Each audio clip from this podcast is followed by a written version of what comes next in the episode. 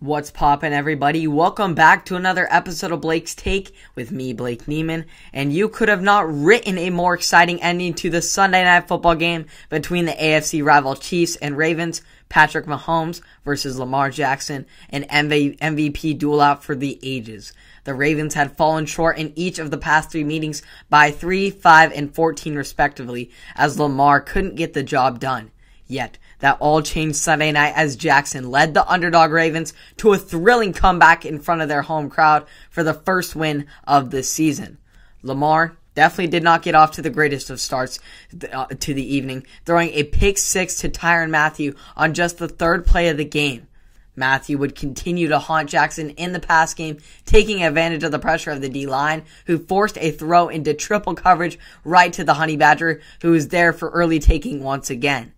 Aside from those two interceptions, though, Jackson was an efficient 18 of 26 for 239 yards through the air, as well as a touchdown pass to Marquise Brown.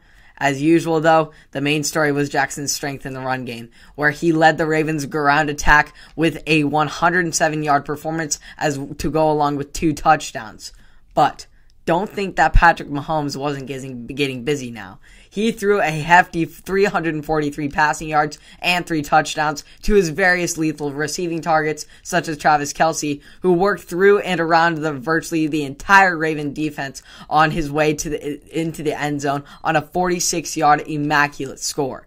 Nevertheless, Mahomes threw a rare interception on a costly throw while trying to be the hero once again as he was being sacked, giving Baltimore an extra opportunity to keep up in this game. Lamar seized that opportunity with an acrobatic tumble into the end zone, giving the home team the lead late in the fourth quarter. No one would have predicted that the Chiefs' high powered offense would be held scoreless in the fourth. Their only real shot at putting points on the board was on their supposed game winning drive inside two minutes, gaining ground well into Ravens territory to set up a kick, running down the clock. But all of a sudden, this game changed after yet another rare turnover for the Chiefs, this time by Clyde Edwards Helaire, who fumbled for the first time in his NFL career at probably the worst possible time. But there was still a minute and 20 seconds remaining on the clock. Plenty of time for the magical Mahomes to put a drive together, especially with Andy Reid still having three timeouts.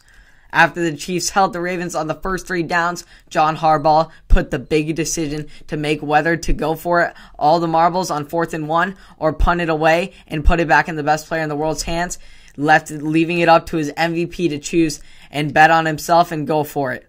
Jackson took the direct snap and took it, tucked it, and ran, nosing his way through the for, through the hole for a game-clinching fourth down conversion.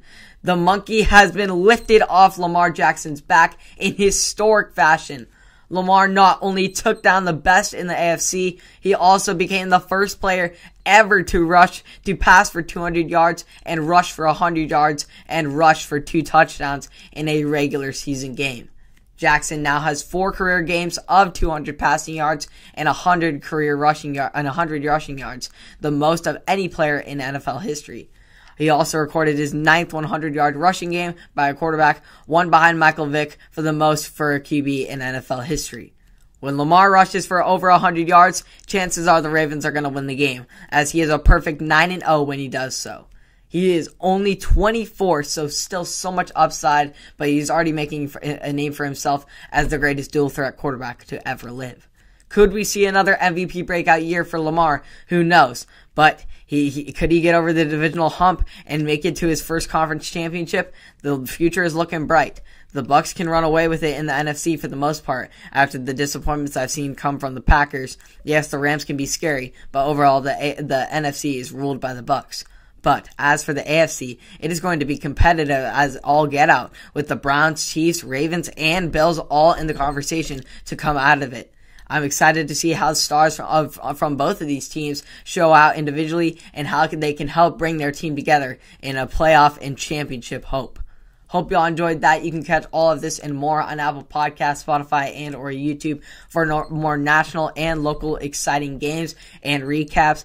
Hope y'all enjoyed it. You can catch, uh, you can, uh, I subscribe and like. I would really appreciate that. And I will see you all in the next one. Have a great day.